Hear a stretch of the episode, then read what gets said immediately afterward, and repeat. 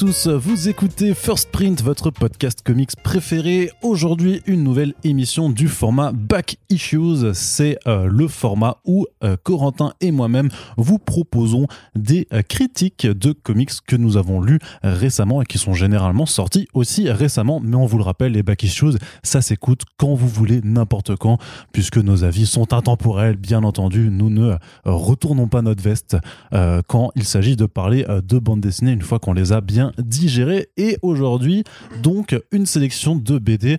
Je crois, euh, on va vous donner euh, des envies d'achat, euh, clairement. Donc, on s'excuse pour votre compte en banque. faites des économies et surtout, ben, préparez-vous à lire des bonnes BD. C'est vraiment tout ce que l'on vous souhaite. Corentin, tu es avec moi, bien entendu. Oui, bien entendu. Bonjour Arnaud, comment vas-tu? Ça va très très bah, bien. Je suis assez content. Ça fait quelques temps là qu'on n'a pas fait de, de back issues puisque les dernières semaines étaient très chargées. Il y a eu beaucoup de super friends, il y a eu pas mal de, de podcasts en tout genre. Il y a The Pulse qui est de retour, donc on vous encourage à aller écouter le dernier numéro qui est en ligne et à le partager euh, pour soutenir ce podcast qui s'était euh, euh, fait un petit peu absent ces derniers mois. Il y a du off-screen, du off-screen de partout. Il y a plein de séries qu'on a fini par chroniquer. Aussi, tout à fait. Il y a, voilà, il y a plein de choses qui arrivent. Donc, avec First Print, bien entendu, vous avez toujours du contenu à mettre dans vos oreilles et on espère que ça vous plaît trêve de bavardage, Corentin, rentrons tout de suite dans le vif du sujet avec la première BD que nous allons chroniquer.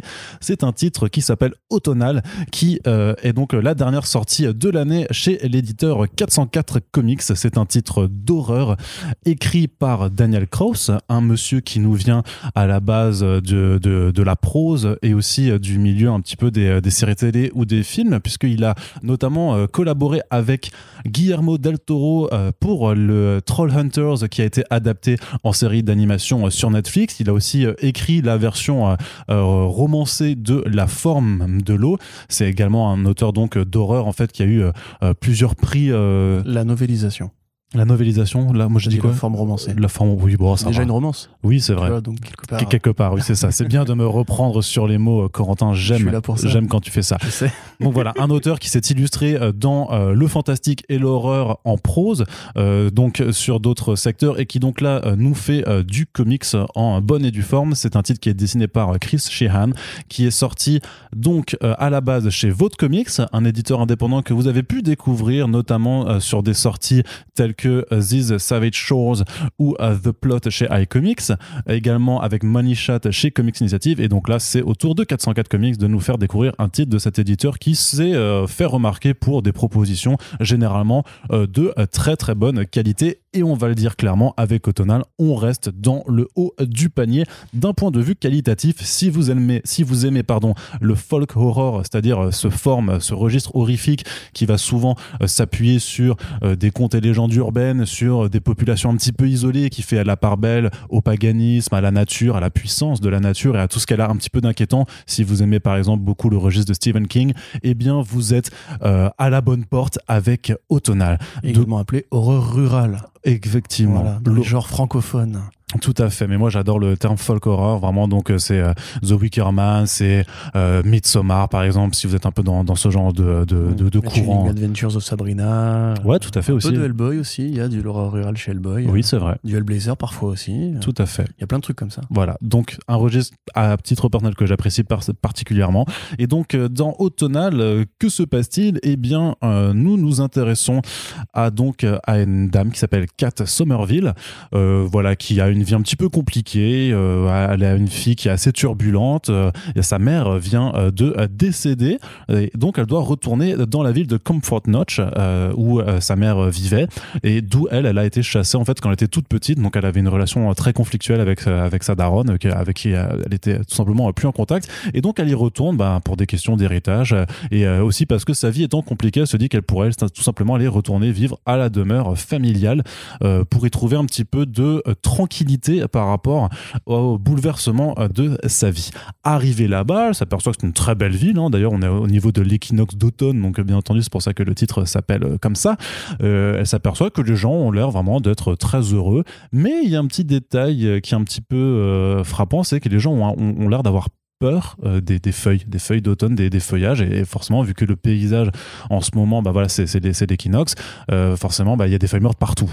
Et donc, en fait, euh, elle s'aperçoit aussi qu'il y a une comptine qui est répétée par les gamins du, euh, du, village, qui, a qui parle d'une personnalité un petit, peu, un petit peu obscure. Il y a des enfants qui ont disparu.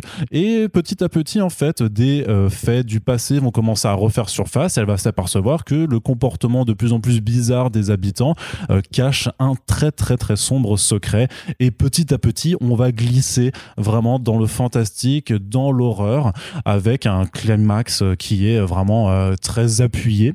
Euh, Corentin, dis-moi un petit peu, qu'est-ce que tu as pensé de cette histoire? Bah, alors déjà, tu as dit que 404 était, s'était fait remarquer pour la qualité des titres qu'ils avaient sortis en France. Ils se sont aussi fait remarquer pour la qualité de leur fabrication. Tout à fait. Fab, voilà.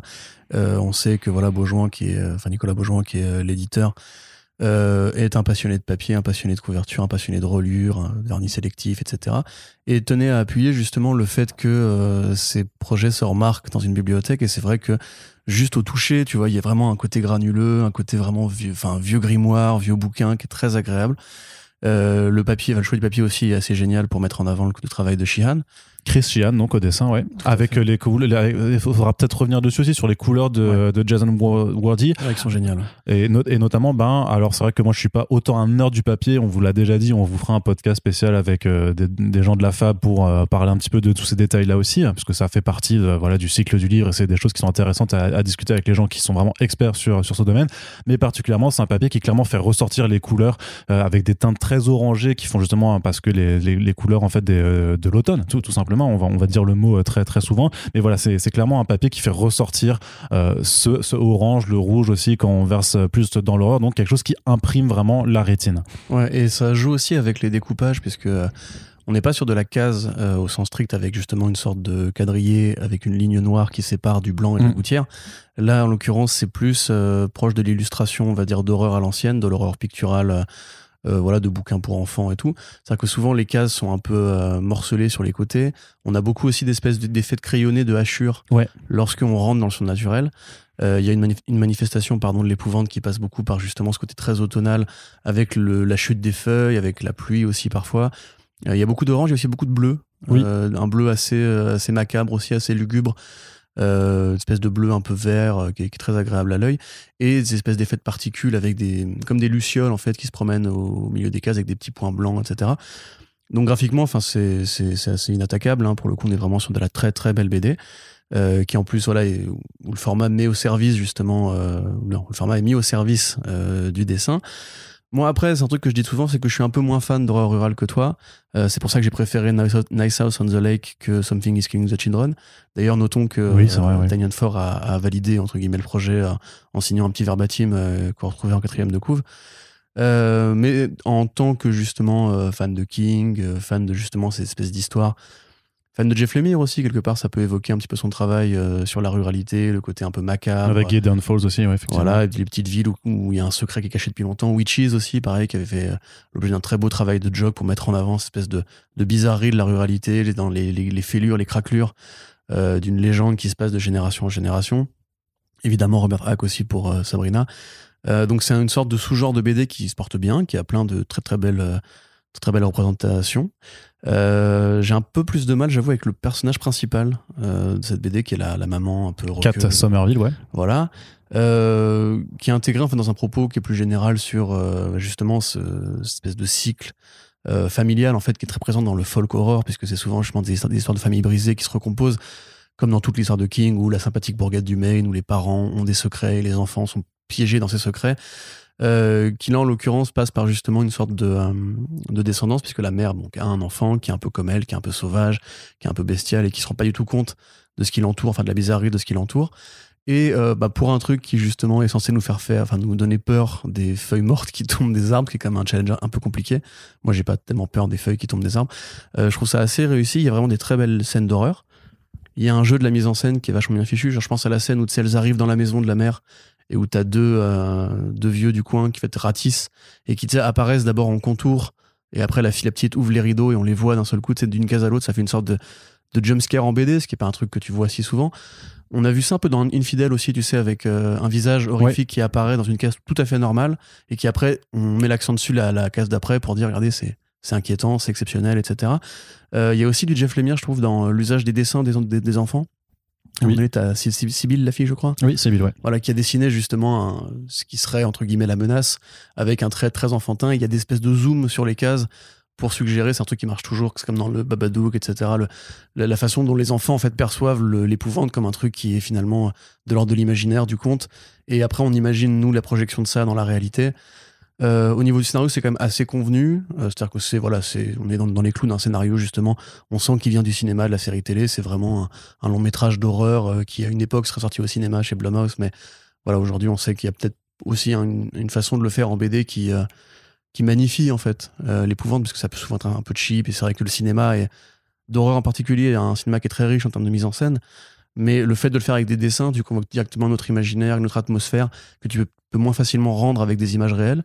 Euh, ça, on parlait de la colo qui est très importante, justement, pour créer ces ambiances, ces décalages, et qui joue sans forcément faire peur, parce que moi, ça ne m'a pas fait peur, hein, je, le dis comme je le pense, sur vraiment une sorte de plaisir, justement, euh, de pénétrer une imagination torturée, euh, sans forcément, justement, avoir peur, mais c'est tellement insidieux, en fait, la façon dont c'est fait, et tu sens, en fait, le malaise, c'est voilà, c'est de l'horreur de malaise, c'est de l'horreur dérangeante, où tu sens qu'il y a un truc qui déconne.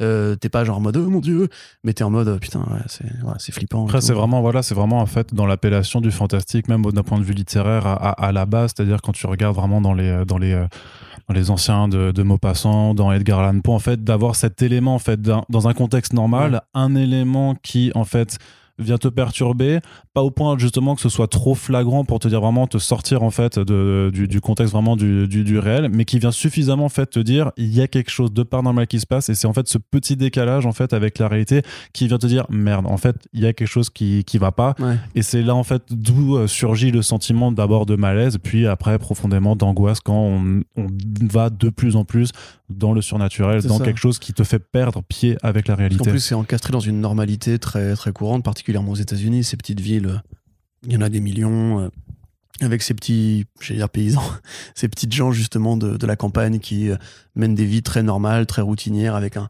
sens de la communauté aussi où tout le monde, voilà, tout le monde se connaît, tout le monde connaît les gens et leurs, Voilà. leurs petits secrets aussi. Ouais. Généralement, l'entrée en scène d'un personnage qui est extérieur à ce monde-là crée un décalage parce que c'est la seule à ne pas connaître le secret. etc. C'est encore le cas dans, encore une fois, Something is Killing, euh, plein de Ouais, puis on en reparlera aussi de l'année prochaine avec Stillwater, par exemple, qu'on a qu'on abordait euh, récemment dans Ouais. front page, qui, Ouais, a, bah, qui a pour le aussi coup, ce, fait pas peur du tout, par contre. alors qui fait pas peur, mais qui est dans, le- dans, dans le même registre du thriller avec des gens extérieurs à une ville, euh, bien sous tout rapport, mais qui cachent un secret. Et euh, là, c'est cla- clairement. euh, Ouais.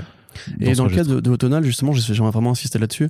Je pense que si ça avait été un film, ça aurait été un film très convenable et très agréable. Après, il aurait pu être filmé par un Guillermo del Toro, un truc comme ça. Mais euh, je te prends l'exemple de le film de del, del- del- del Toro, d'ailleurs Crimson euh, Peak, ouais. tu vois, qui est un film qui est très bien, euh, qui est bien écrit, qui a bien de, de qualité, etc. Mais c'est quand même vraiment l'esthétique que tu retiens de celui-là, la façon de poser les couleurs par Del Toro et tout. Euh, et là, justement, en BD, ça donne vraiment une couleur différente, un cachet différent d'avoir ce format séquentiel-là pour raconter cette histoire-là qui, dans un autre contexte, je pense, serait passé pour beaucoup plus automatique et beaucoup plus en fait préécrite, tu vois. Ouais, ouais, non, non, c'est vrai que si, si vous êtes habitué de toute façon des, des, re- des, euh, des films ou des, des récits d'horreur rurale, c'est vrai que euh, vous serez en euh, sentier euh, connu, si vous me permettez ce petit jeu de mots, sentier forestier connu, lol. Euh. Mais dans le sens, mais en fait, le, le truc c'est que la BD a ici a des avantages, notamment sur la mise en scène, que justement un film qui serait assez convenu, en fait, ne peut pas se faire, par exemple, sur l'utilisation des feuilles en tant que telles, qui justement, en fait, par, à, à plusieurs moments, en fait, vont sortir des cases, en fait, vont limite euh, vraiment se répandre sur sur les planches.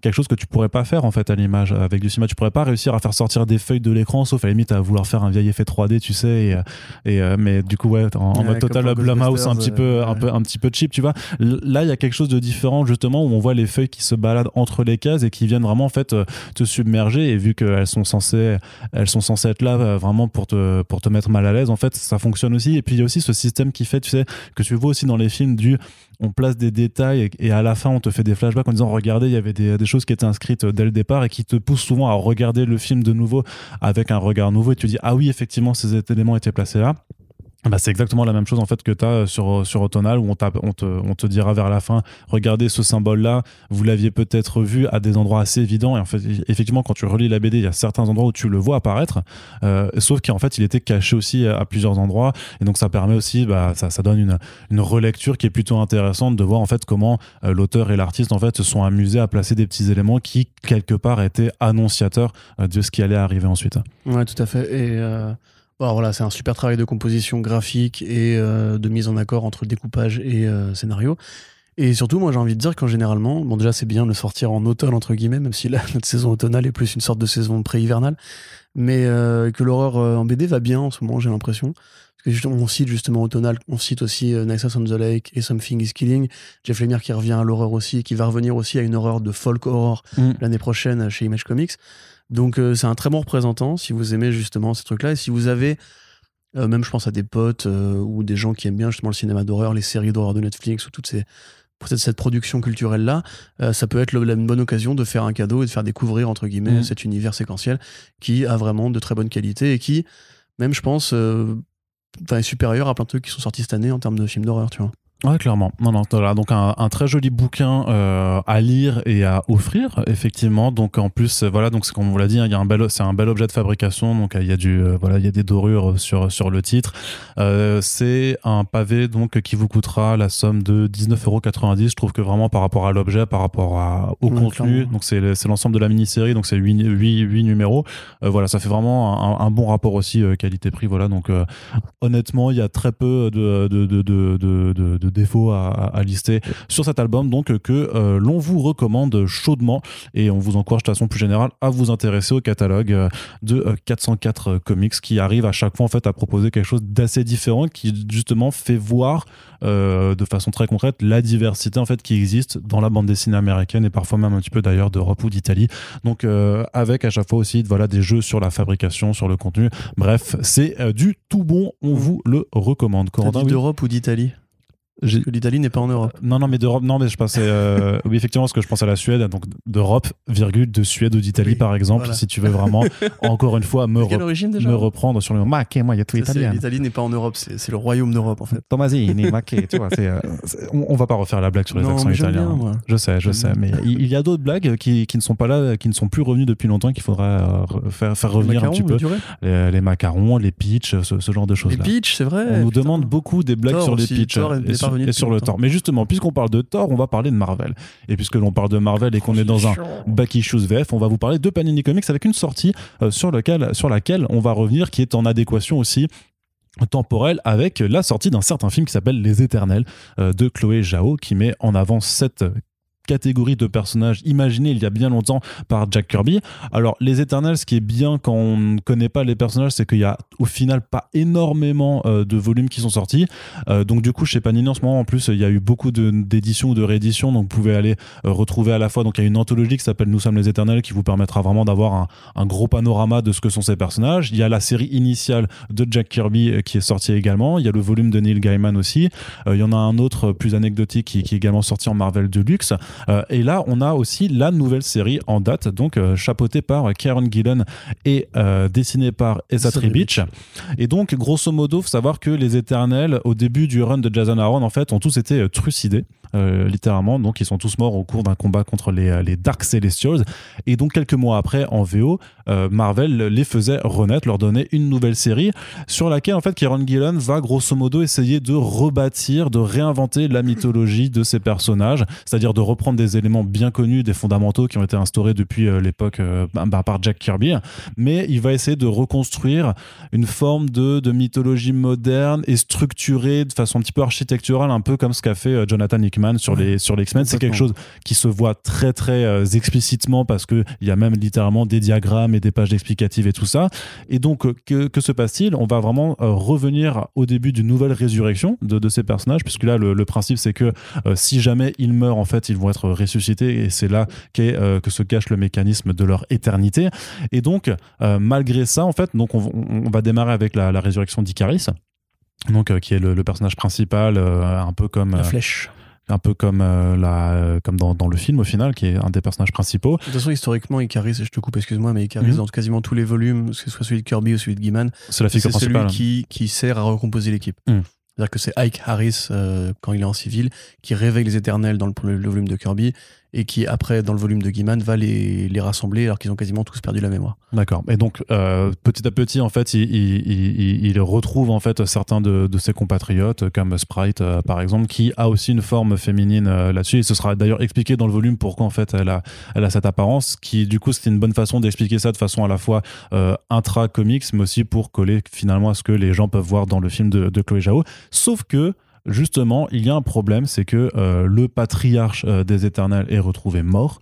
Euh, et en fait, ils s'aperçoivent que la machine, cette grosse structure qui est dans la Terre, en fait, qui est censée justement s'occuper du bon fonctionnement de la société éternelle sur Terre, en fait, est en train de déconner. Il y a un problème qui affecte visiblement la Terre et qui affecte aussi tous les éternels. Et petit à petit, en fait, on va suivre en fait une forme d'enquête, tout simplement, pour savoir qu'est-ce qui déconne, avec un gros twist qui arrive sur le numéro 6, qui à titre personnel, je trouve, fait vraiment toute la force de ce début de volume, euh, que moi, personnellement, j'ai trouvé vraiment très, très, très bon et surtout assez accessible, en fait, euh, si jamais euh, vous n'avez pas encore lu de comics éternels. Je sais que toi, t'es pas forcément d'accord. Ce qui est bien, c'est qu'on va pouvoir en, discuter un petit peu.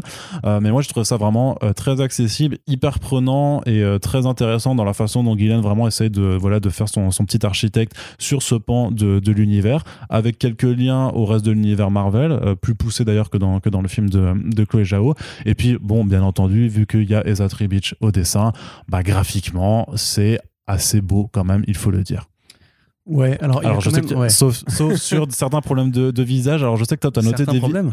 C'est quasiment tout le long du volume. Hein. Ah, ouais, mais moi, ça m'a moins marqué que toi. Mais moi, ce que j'ai vraiment noté, c'est qu'à par contre, il y a des cases répétées. En fait, où clairement, il a fait du copier-coller euh, de, de visage et de, et de cases qui, euh, qui a notamment un visage de Icarus qui apparaît trois fois de la même façon. Euh, qui, où j'ai fait, hum, hum, t'as un hum. petit peu eu la flemme sur ce côté-là. Le, le, segment entre Cersei et Dena dans le passé, tu sais, l'espèce de flashback où on explique son premier amour chez les Deviants et tout. C'est horrible graphiquement. Enfin, les structures sont pas nettes. il a fait ça en cinq minutes, quoi.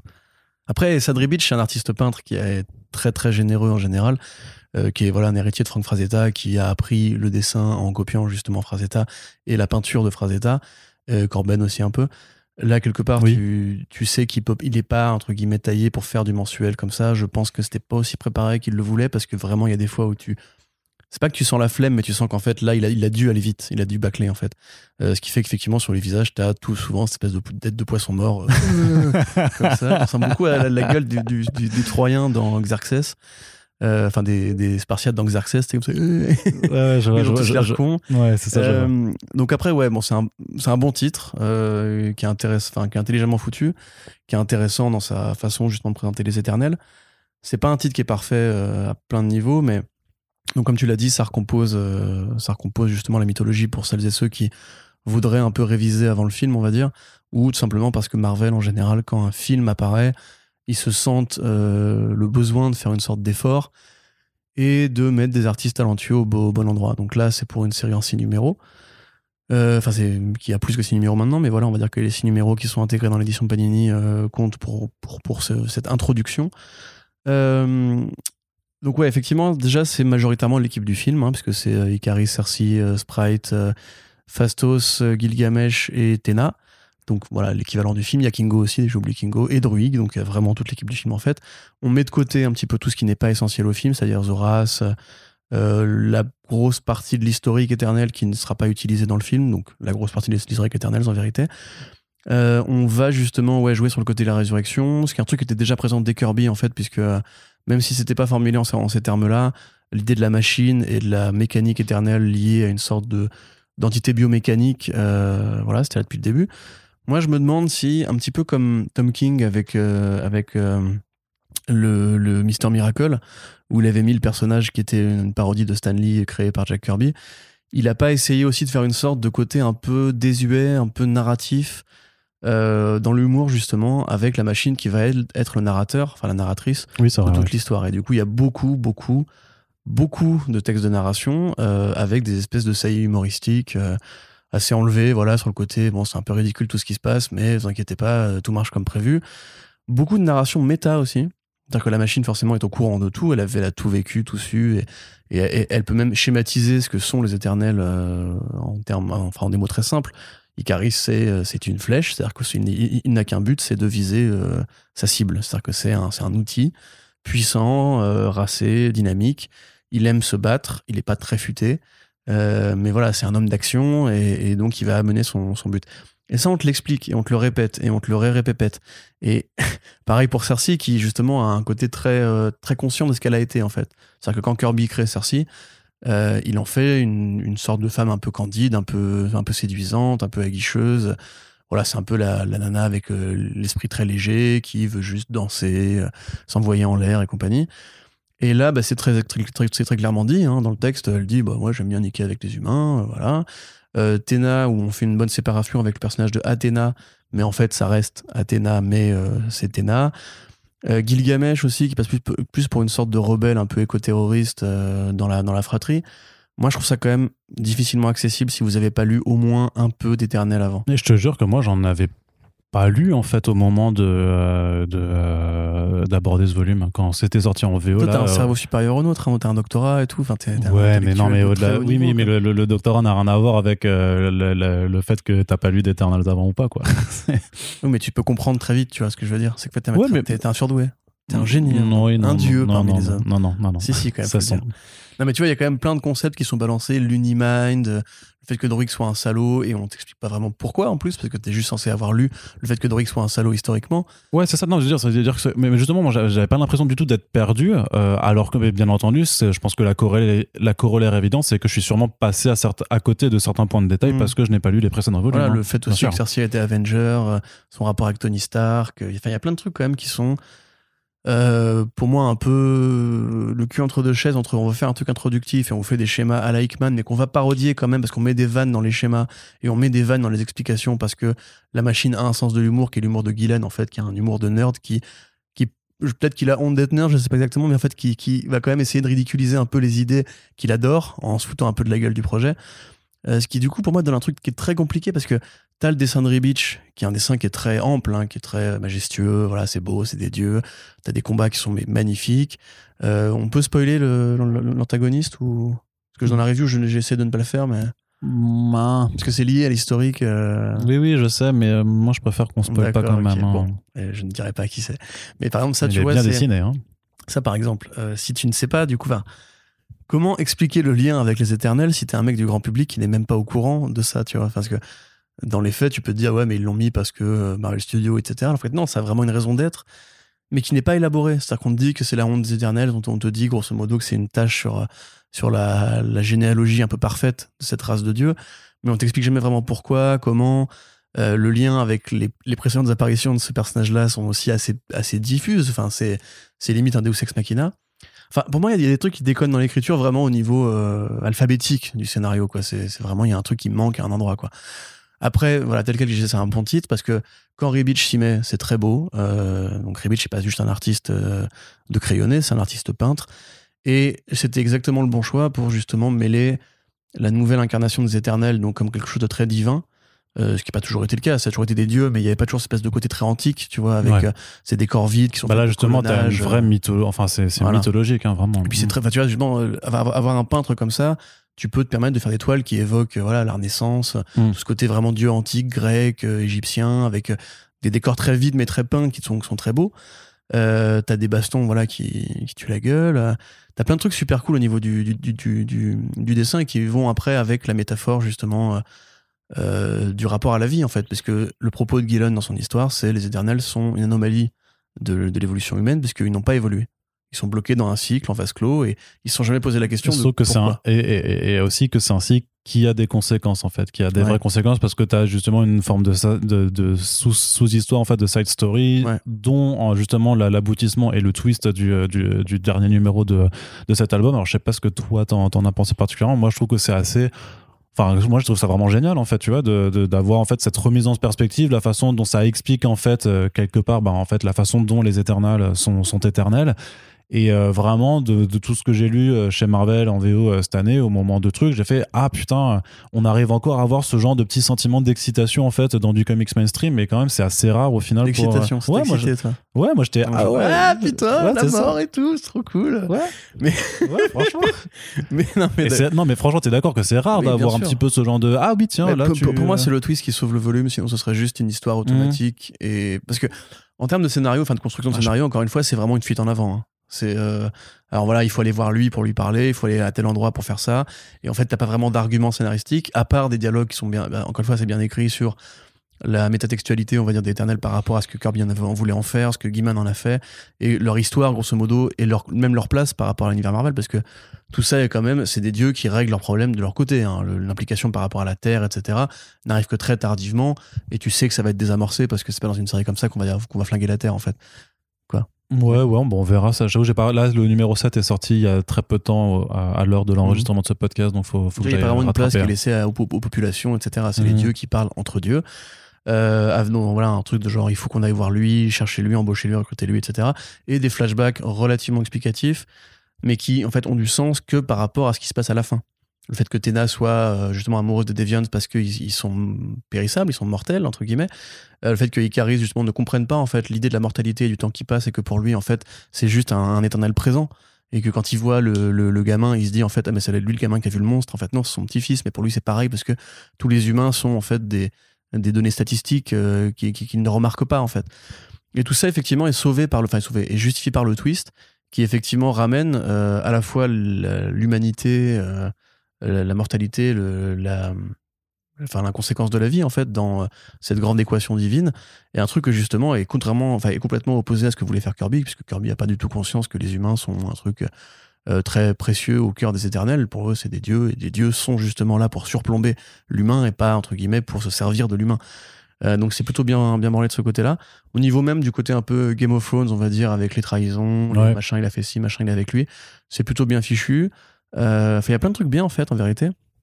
Moi, j'aurais juste aimé, si tu veux, je pense, pour pleinement apprécier l'histoire, que bon déjà Ribich prenne le temps et euh, fait qu'on se, qu'on se passe cette espèce d'humour de gamin, quoi.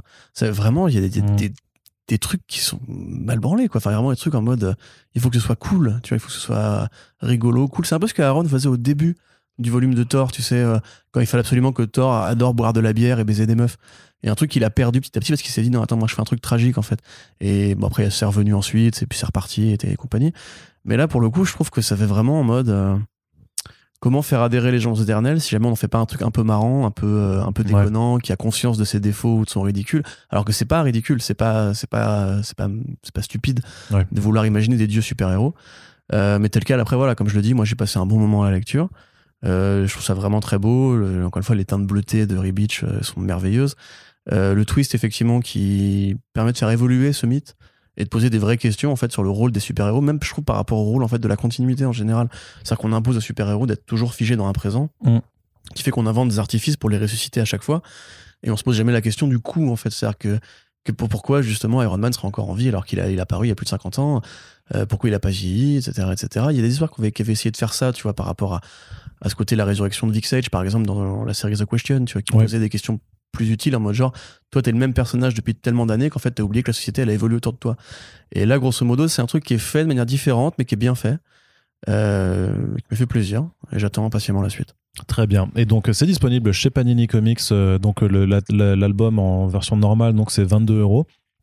Euh, c'est en, en 100% C'est 20 en- euros, je crois.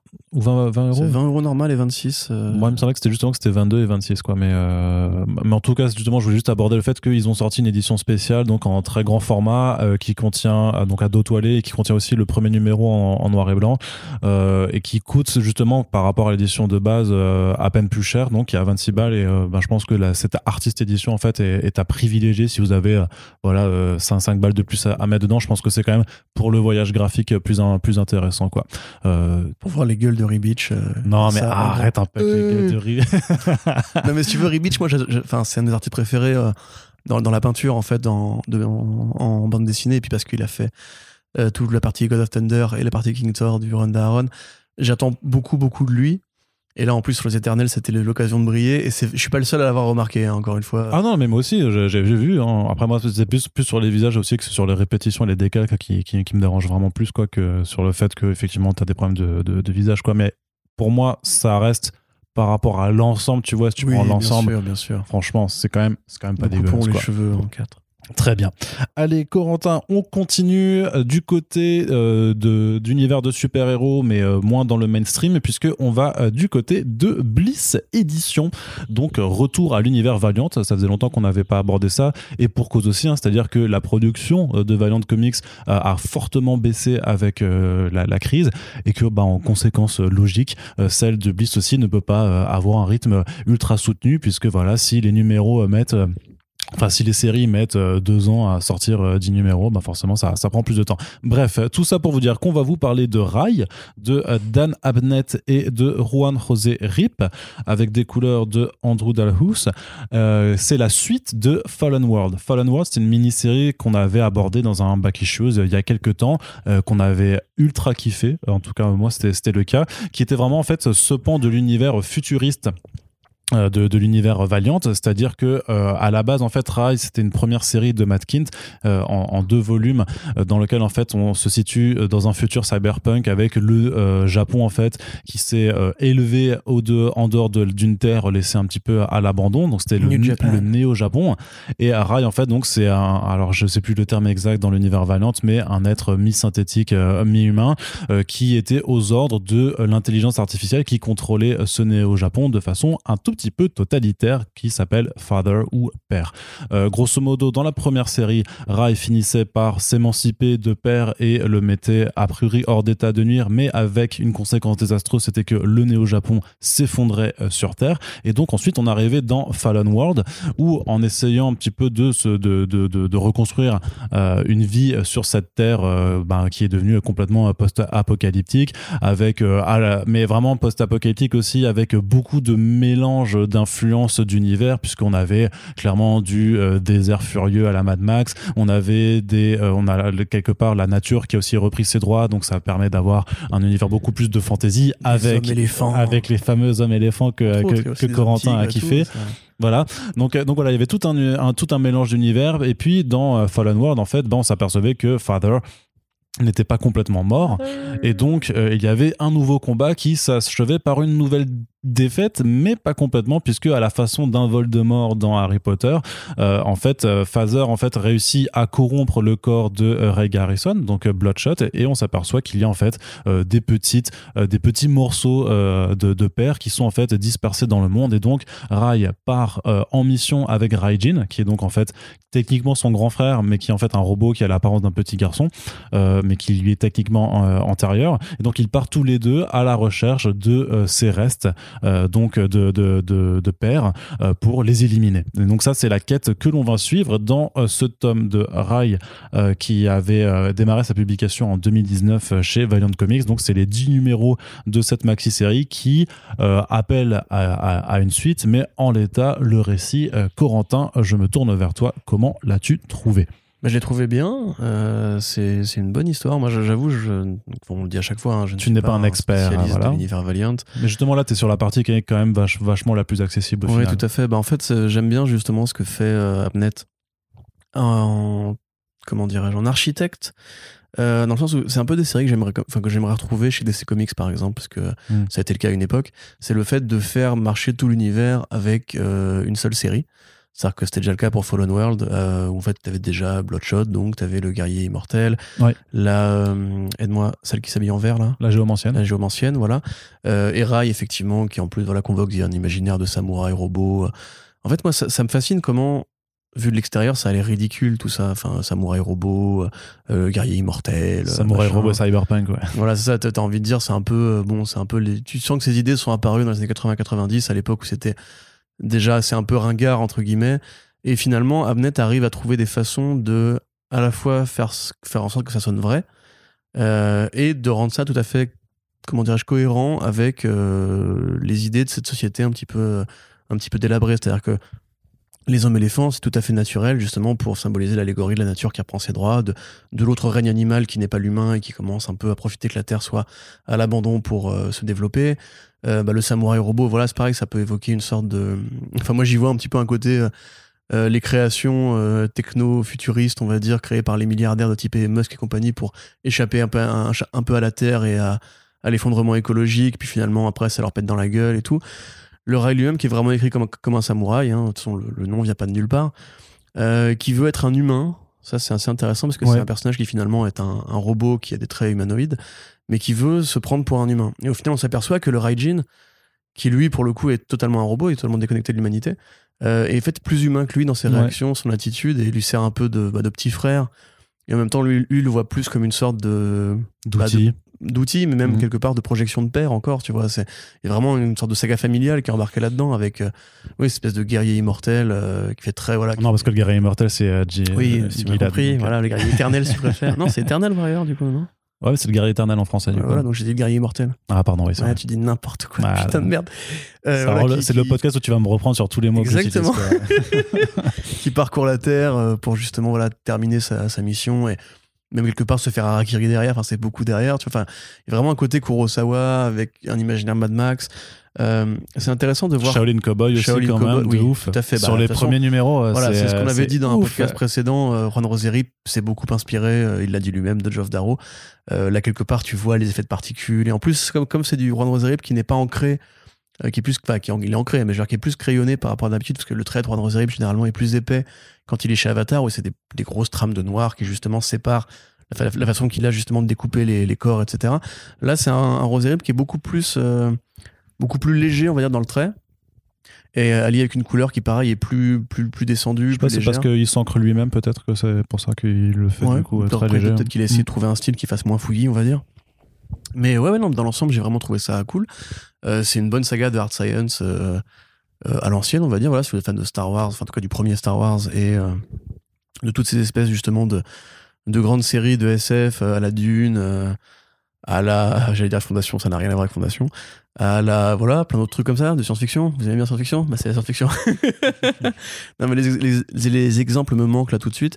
Mais je trouve effectivement que même pour moi qui, qui connais pas, bien l'univers Valiant, avoir enchaîné Fallen World euh, avec Wikipédia ouvert à côté évidemment et Rai dans la foulée, je trouve qu'effectivement il y a moyen d'avoir une bonne saga euh, universelle, c'est-à-dire qui prend l'ensemble des personnages et qui les prend au sérieux pour moi, ça me manque un peu de Bloodshot parce que c'est mon seul référent dans l'univers Valiant et que j'aime bien Bloodshot et j'aimerais bien qu'il soit plus, plus présent, mais quelque part, il est présent. Hein, d'une certaine façon, voilà. D'une certaine façon. Il y a plein de petites idées aussi, genre les, les maisons du futur qui. Euh, mais, justement, alors, alors, alors, alors, alors, je te coupe, mais justement, le fait, c'est que, tu es quand même sur 10 numéros qui, quand même, euh, te permet d'avoir assez d'espace et justement, Danamnet en profite, en fait, pour même avoir des, des petits numéros qui euh, forment des, des, des, histoires limite un petit peu auto-contenues intrigué en fait dans, dans la grande histoire, c'est-à-dire que tu as quand même ce, principe d'aller donc chercher les 12 progénitures qui restent euh, sur, euh, sur Terre. Et le côté Horcrux. Euh, voilà, le côté Horcrux qui, qui, permet d'avoir aussi des changements de tonalité pour euh, un, un, j'allais dire un Horcrux, mais euh, une progéniture qui est planquée dans un endroit particulier qui permet de développer un concept. Donc il y a ce, voilà ce côté très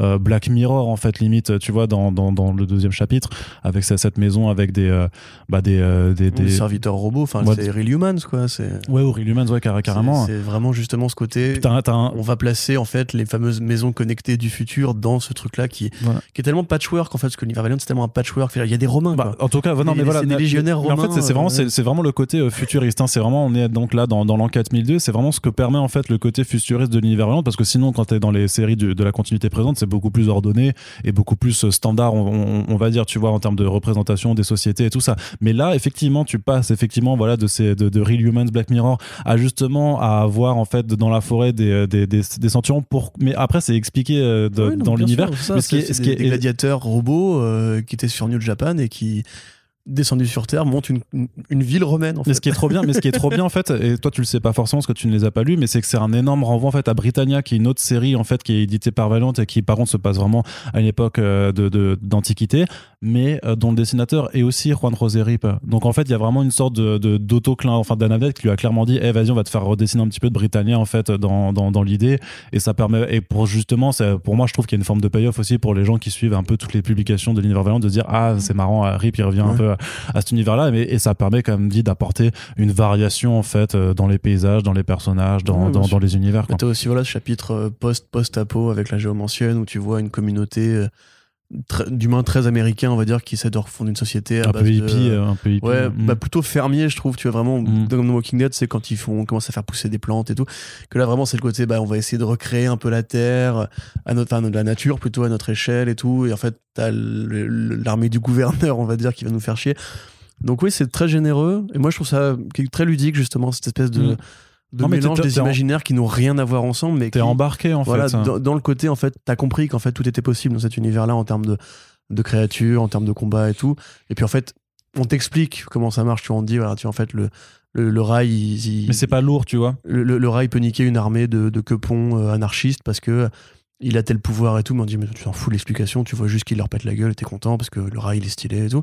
C'est un peu Bloodshot Samurai, tu vois, quelque part, au niveau de la, de la mise en scène. Oui, non, mais de toute façon, il y, a un lien, il y a un lien dans la création du, personnage. Quoi. Et puis, ouais, du coup, le, la petite bromance euh, ce qui est bien foutu aussi. Enfin, non, moi, j'ai passé un bon moment quand même. Voilà, donc euh, un bon moment. Euh, donc, euh, le, donc voilà, c'est un album qui, qui contient donc les, les, les, numéros de la série. Alors, seul écueil pour moi, c'est d'une part en fait que Rip ne finit pas le, le, dernier numéro. Les cinq dernières planches, en fait, grosso modo, sont illustrées par par quelqu'un d'autre et c'est juste dommage de pas avoir réussi à avoir le, le, même artiste de, de, but en but. Mais vraiment, c'est voilà, c'est vraiment sur 5-6 planches, donc c'est pas très très gênant. Et par contre, surtout, c'est qu'il y a quand même une forme de cliffhanger sur bah, sur les, le dernier numéro et qu'on attend encore la suite et mm. qu'elle a même pas démarré à l'heure actuelle, je crois, en mm. VO. Il n'y a pas grand chose de résolu. En vrai. Donc euh, voilà, c'est ça, c'est que c'est enfin, mais le, mais le voyage est passionnant. Euh, le voyage est vraiment passionnant. On avait déjà dit à la fin de Fallen World, on disait putain, il faut la suite et tout. Et euh, le truc, c'est que bah, continue de faire une très bonne histoire là-dedans.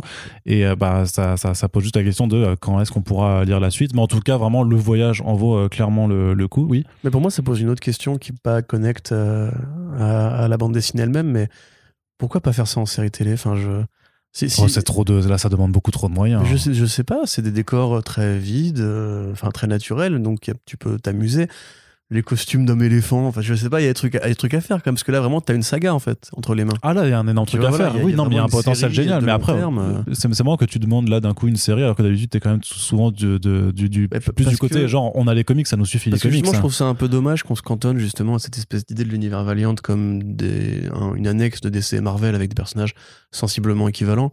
Euh, bah alors là, ça n'a rien à voir. Voilà, là, ça n'a rien à voir, justement. C'est un mm. truc qui n'appartient que à Valiant, entre guillemets. C'est-à-dire que t'as des sagas de SF, t'as des, des, des versions futuristes de super-héros, t'as Old Man Logan, t'as Batman Year 100 et tout. Mais en l'occurrence, ce côté justement, c'est pas juste une mini-série pour explorer le futur, c'est vraiment une poche d'univers ouais, qu'on peut tendre sur le long avec le même auteur et sans faire 40 spin-offs, etc bah, ça fait en fait, comme encore une fois, ces vieilles sagas de science-fiction d'autrefois en roman, de genre Jean Arnaud, etc. Tu, vois, même, tu sais, tu as même le sentiment, à la limite, si on se rapporte au mainstream, bah, justement, tu mentionnais Old Man Logan, mais à ce sentiment, en fait, d'avoir, tu vois, parce que Old Man Logan, à la base, c'était quoi? C'était juste un arc dans la série régulière Wolverine, tu vois, qui durait, voilà, c'est 8 numéros, je crois. Et qui. Euh, et qui... même 4 numéros, je crois. C'est que 4 Je crois que c'est très court, Old Man Logan. Je me rappelle pourtant je l'ai relu il y a pas si longtemps que ça, il me semblait que c'était un peu plus long mais bref. Mais euh, de tout ça pour dire que euh, tu avais ce sentiment en fait d'avoir quelque chose qui que tu pouvais lire euh, en, en, forme de bulle un petit peu d'annexe et que tu n'avais pas besoin effectivement d'aller piocher à droite à gauche. et vraiment ce qui est vraiment très fort donc c'est que vraiment la partie en 4001, 4001 After Death et 4002 du coup maintenant de Valente peut vraiment se lire tout simplement de son côté sans avoir forcément besoin de référents ailleurs et c'est ce qui en fait ce qui en fait sa force en plus qu'il y a toute cette diversité mm. euh, de, de, ça donne envie de s'y intéresser je trouve Ouais, donc euh, vraiment, euh, moi je vous le recommande, euh, d'autant plus qu'au final, ben, Bliss, on vous l'a dit, ne fait plus énormément de sorties. Donc quelque part, ce qui est bien, c'est que ça permet de faire, de faire aussi le tri sur les quelques propositions qui sont faites. Donc là, par exemple, justement, cet automne, il y avait le troisième tome du Bloodshot de Tim Seeley, qui, voilà, je suis désolé, est nul. Vraiment, ça, ça, c'était vraiment une horrible série. Donc gardez vos thunes. Par contre, vraiment, vous pouvez prendre les deux premiers rails de Matt Kind, Fallen World et le rail là de, de, de 2021 et vous vous avez vraiment un excellent moment de lecture. Mmh. Donc ce tome-là... Faites-vous un rail. Faites, voilà, faites-vous un. Tout à l'heure que j'ai. Ouais, je, je- je te voyais, je te voyais sourire, je disais merde, il a, il a envie d'en placer une. Et pour une fois, c'est toi qui veux faire un, un petit jeu de mots. Mais donc voilà, Ah, je faites-vous, faites-vous un rail de rail. En tout cas, cette série, euh, c'est euh, donc 10 numéros, ça coûte 23 euros. Donc en plus, voilà, le rapport aussi quantité-prix est clairement euh, à votre avantage. Donc euh, on vous encourage vraiment à vous intéresser à ce que fait Bliss Édition sur ce segment-là parce que c'est vachement bien. On continue sans transition avec un monument de la bande dessinée qui est sorti chez Urban Comics. Euh, Il y a eu, euh, alors c'était prévu un petit peu plus tôt dans l'année, il y a eu quelques, mois de décalage, mais il est enfin là. C'est euh, le American Flag de Howard Chaykin. Donc c'est publié dans la collection Urban Cult, euh, un épais pavé de 456 pages. Corentin, qu'est-ce que tu peux me dire un petit peu sur American Flag? Pour le coup, ce sera un petit peu un, un Corentin monologue, puisque euh, moi, j'ai pas eu, hélas pas eu le temps de, le terminer avant euh, de pouvoir enregistrer ce podcast. Mais tu l'as commencé? Oui, je l'ai commencé. Et donc, je te fais confiance, je te fais confiance pour nous en parler. euh, Bah, c'est bien. C'est de la bonne BD. Eh bien, merci. Allez, on passe à la suite. Non, donc American Flag, effectivement, qui est euh, alors au départ une édition d'essai comics. Euh, c'est probablement pour ça que ça, se retrouve chez, euh, chez Urban. Je crois que ça a été réédité chez, Dynamite en partie. Ça fait partie de ces trucs qui n'ont pas, qui sont peut-être plus sous licence d'essai maintenant, mais bref, peu importe. Donc Howard Chaykin, au départ dessinateur, un, voilà, un, mec avec une vie passionnante euh, dont tu pourrais nous parler, remarque Arnaud, c'est vrai. J'ai eu la chance de l'inter- de l'interviewer. ouais. l'interviewer, tu connais très bien son travail. Bah, je connais beaucoup plus des, des trucs plus récents, notamment son Hey Kid Comics. C'était là-dessus que j'avais fait une interview de- que vous pouvez retrouver sur comicsblog.fr. Vous tapez Howard Check-in, euh, l'interview sans concession, un truc comme ça. Il balance des fions euh, pendant, euh, enfin, du coup, c'était pendant une demi-heure et il fait, il fait que euh, dire ses quatre vérités. C'est, mais c'est, super passionnant en fait. Mm, bah voilà, en fait, c'est un mec qui est un petit peu comme euh, Garth Ennis et pas de base un amoureux des super-héros. Ah, pas du tout, ouais. Euh, Voilà, c'est donc il a toujours essayé de créer d'autres types d'œuvres au sein de, euh, de l'industrie. Euh, il est très connu des amateurs de, de bande dessinée érotique parce qu'il a travaillé sur Black Kiss. Du coup, ça a été réédité chez Image Comics en VO. Ça. Voilà. Ok, bah voilà, du coup, c'est plus euh, d'essai qu'à les droits, effectivement. Euh, et effectivement, American Flag, mais aussi American Crime, euh, American Century, pardon, qu'est-ce que je raconte, et euh, United States, Divided States of Hysteria. Ouais. Donc il y a tout un pan en fait, de la politique américaine qui s'insère dans le texte de Ward Checkin. Il a été artiste chez Marvel sur euh, Star Wars, il a fait plein, plein, plein, plein, plein, plein de choses. Et American Flag est souvent considéré comme son chef-d'œuvre puisque c'est la première fois qu'il va aussi loin et aussi fort dans euh, la bande dessinée politique et encore une fois futuriste. Donc évidemment, c'est un futur qui part des années 80, hein, c'est publié en 83 au départ. Donc euh, c'est compliqué entre guillemets de pas trouver que ça a un peu vieilli sur, certains points. On est encore à une époque où la ligne claire commence un peu à disparaître au profit de trucs plus en relief, plus découpés, qui sortent plus des cases, qui sont moins dans des découpages académiques. Euh, lui, il a un effet pointillé aussi, qui est un peu comme celui de Mobius, euh, ou même plutôt comme celui de Warhol, en fait, pour justement suggérer des ombres et aplatir un petit peu justement les perspectives. Donc, graphiquement, c'est très beau. Il y a plein d'idées, notamment au niveau du découpage, puisque euh, ça se passe dans un univers où, en fait, peut-être qu'ils j'aurais peut-être dû commencer par là, en fait. Ça se passe dans un univers qui, en fait, euh, bah, c'est la Terre de demain. C'est-à-dire c'est la Terre où en fait les corporatistes, les milliardaires et les États, donc les États-Unis et l'URSS en l'occurrence, se sont alliés pour former ce qu'on appelle le Plex, c'est-à-dire une grande euh, société, on va dire, un grand consortium d'intérêts politiques, économiques, énergétiques, environnementaux. Et ils ont quitté la Terre après qu'en 96, une série en fait de crises écologiques, de crises économiques, de séismes euh, simplement bah, réduit euh, la Terre, enfin rendu la Terre quasiment inhabitable. Donc on a conquis les étoiles, on a conquis Mars et la Lune, et on a créé des colonies. Donc le Plex se terre dans les colonies, et je ne vous le spoile pas, parce que c'est évidemment un twist qui est intéressant à suivre, mais grosso modo, on va dire que le Plex n'a pas forcément l'intention de revenir sur Terre. Euh, dans cette configuration-là, le Plex garde les gens en otage, entre guillemets, garde les gens à, demeure sur Terre avec euh, les Rangers, qui sont donc une troupe euh, de brigade de la mort, on va dire, qui sont les policiers et l'administration, un mélange des deux, qui sont là pour gérer en fait la vie, sur Terre et mater les révolutions éventuelles. Et à la, à la 2000 AD, en fait, c'est un peu comme les, juges, hein, mais en moins, moins vénère, ils sont, beaucoup plus humains et tout. Il y, a une guerre permanente de quartiers, parce que c'est les pauvres qui vivent entre eux, ils se tirent dessus. Et en même temps, on les incite à se tirer dessus, puisqu'on leur balance, en fait, on les alimente en programme, euh, en streaming, entre guillemets, tu vois. En programme porno, programme sportif. Euh, Il y, a, des vrais euh, débats super intéressants là dans la BD par rapport aux, achats de droits, justement, sur les matchs inté- intéressants, etc.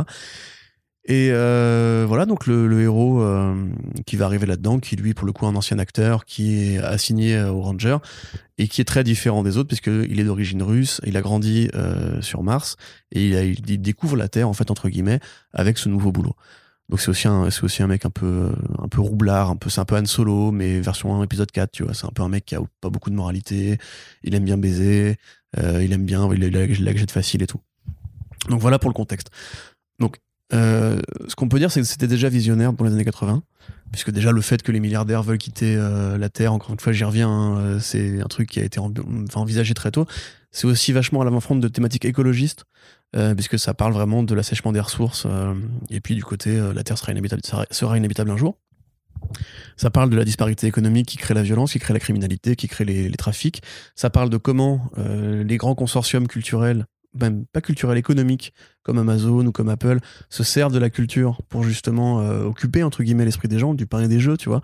Parce que là, en l'occurrence, il y a vraiment un truc par rapport au fait que il y a trop de contenu entre guillemets. Donc là, c'est par rapport à des VHS et des programmes, des programmes télé évidemment, que ces contenus ont un rôle politique à jouer puisqu'ils insèrent des images subliminales dans les contenus pour inciter les gens à la violence et à la révolte.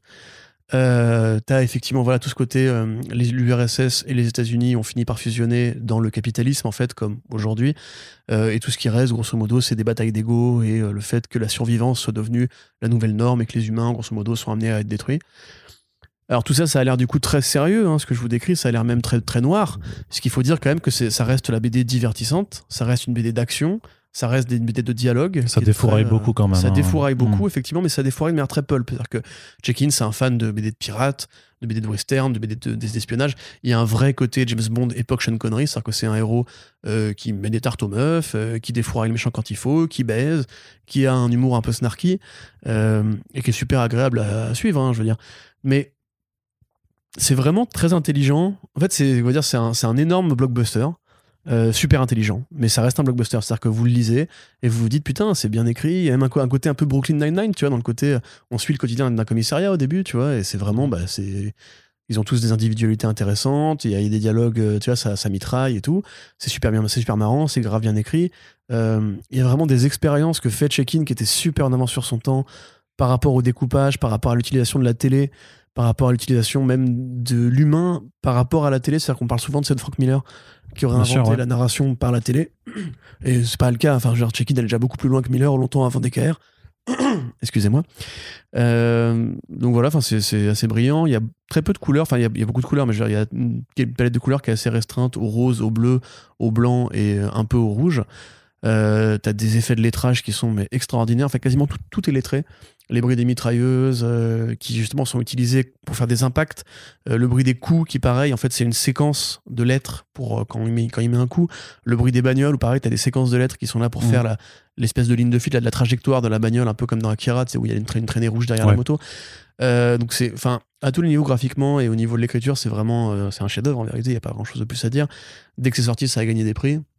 Ça a gagné des prix en Angleterre, d'ailleurs, un lieu où la BD contestataire et politique était déjà assez ambitieuse. ouais. Et à l'époque, c'était une révolution. Quand les, les Pat Mills et compagnie, ils ont vu venir War Check-in, ils ont dit, mais c'est incroyable, le mec, il écrit mieux que nous, alors que nous, on a inventé Judge Dredd, etc. Euh, c'est très long aussi, c'est très dense. Ce qu'il faut préciser quand même, c'est pas pour mettre des bâtons dans les roues d'Urban, c'est qu'à un moment donné, Check-in se barre de American Flag au niveau numéro 20, je crois, et il est remplacé par d'autres euh, scénaristes euh, et d'autres dessinateurs aussi. Et après, il revient pour finir, etc. Donc c'est une saga qui est assez longue, mais qui a, je dirais pas un ventre mou, parce qu'il y a des mecs qui ont amené des vraies idées intéressantes. Euh, je crois qu'il y avait Gerber, peut-être une connerie, mais je vais pas m'en là-dessus. Dans le premier volume, vous avez que du check-in. hein, donc, euh, Alors il y a quand même un peu des, il y a, il y a quelques dessinateurs additionnels quand même qui sont, Ah ouais qui, sont qui sont listés. Euh, en l'occu- en l'occurrence, euh, il s'agit, euh, je vais te, re- retrouve-moi ça pendant que je meuble le micro. voilà, pardon, à deux, euh, James Sherman, Rick Burchett et Pat Broderick. Ok, d'accord. Bon, bref. Et euh, voilà, donc sinon, c'est effectivement, en soi, on va dire, c'est un peu l'anticipation de, de ce que fera Bilal un peu avec, euh, la tétralogie du monstre, dans ce côté, l'héritage euh, russo-soviétique par rapport aux États-Unis, puisqu'on a un héros qui est d'origine russe, et ça convoque des choses pour Check-in, qui justement lui-même est un, juif originaire de, le- de l'Europe de l'Est, comme beaucoup de- d'artistes de comics, et qui met vraiment un sous-texte par rapport justement à c'est quoi la science-fiction euh, sibérienne, c'est quoi la science-fiction euh, post-soviétique, et comment on imagine que la guerre froide va se, terminer avec les néolibéraux, les néoconservateurs, etc., etc. Il y a vraiment beaucoup, beaucoup d'idées insérées dans un truc qui, voilà, fait encore une fois très série télé, euh, fait très comique, fait très action, qui est une une leçon de dessin en vérité. Enfin, pour l'époque, ça a changé beaucoup de choses, American Flag. Et quand on, on parlait l'autre jour de Squadron Supreme qui aurait ramené la politique dans les comics mainstream avant Watchmen et tout, en vérité, American Flag était déjà arrivé bien avant. C'est pas du super-héros, évidemment, mais bon, c'est du comics de patrouilleur, c'est du comics de flingueur, c'est du comics d'espion, c'est du comics grosso modo mainstream. Tu vois, c'est un comics d'action au départ. T'as des vaisseaux spatiaux, t'as de la science-fiction, euh, voilà, t'as plein de trucs super cool.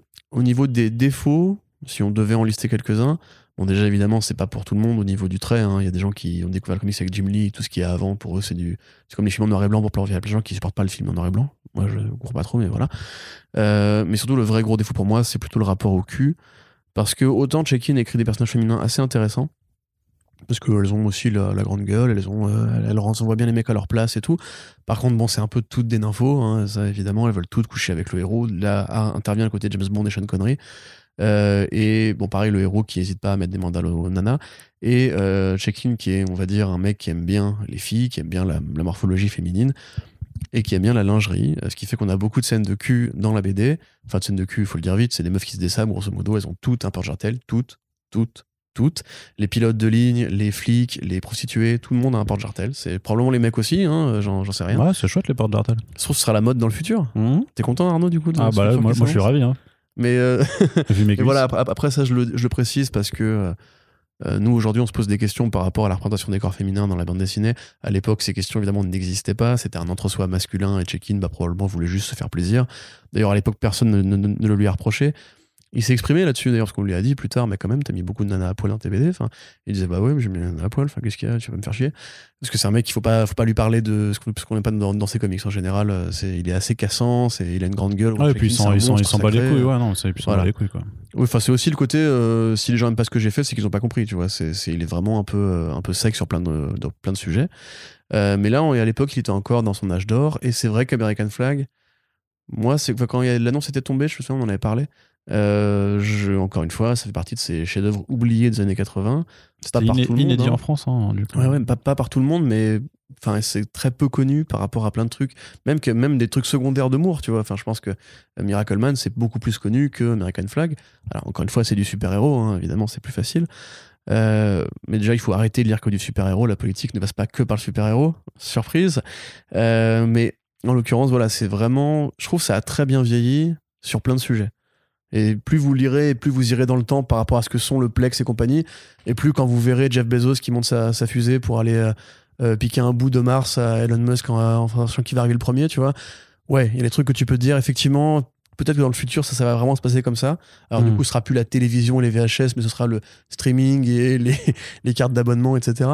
Mais euh, enfin, c'est vraiment super bien. Et si vous vous intéressez à cette, période de la bande dessinée, bah, c'est l'une des pierres angulaires qu'il est bon d'avoir lu.